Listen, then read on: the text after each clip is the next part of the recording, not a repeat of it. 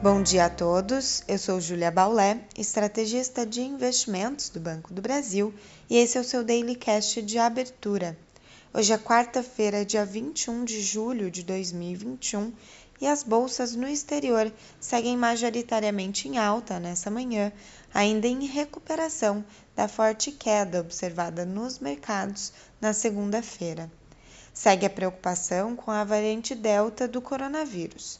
De acordo com o epidemiologista Antônio Fauci, 80% dos novos casos de Covid nos Estados Unidos são da variante Delta.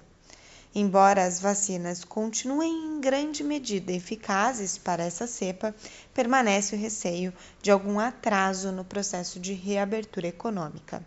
Apesar do cenário permanecer cauteloso, ontem os investidores aproveitaram o sell-off de segunda-feira para ir às compras, levando a alta dos índices acionários. Hoje, apesar do mercado em alta, é importante citar que uma alta volatilidade não pode ser descartada.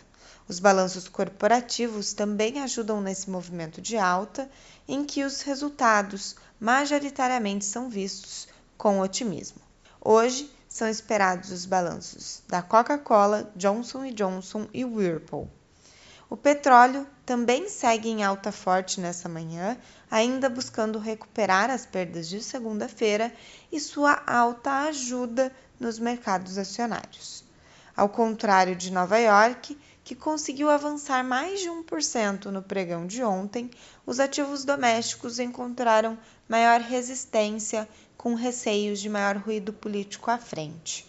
As divergências sobre o fundo eleitoral passam a pesar diante das ainda presentes incertezas sobre a reforma administrativa e as indefinições da reforma tributária.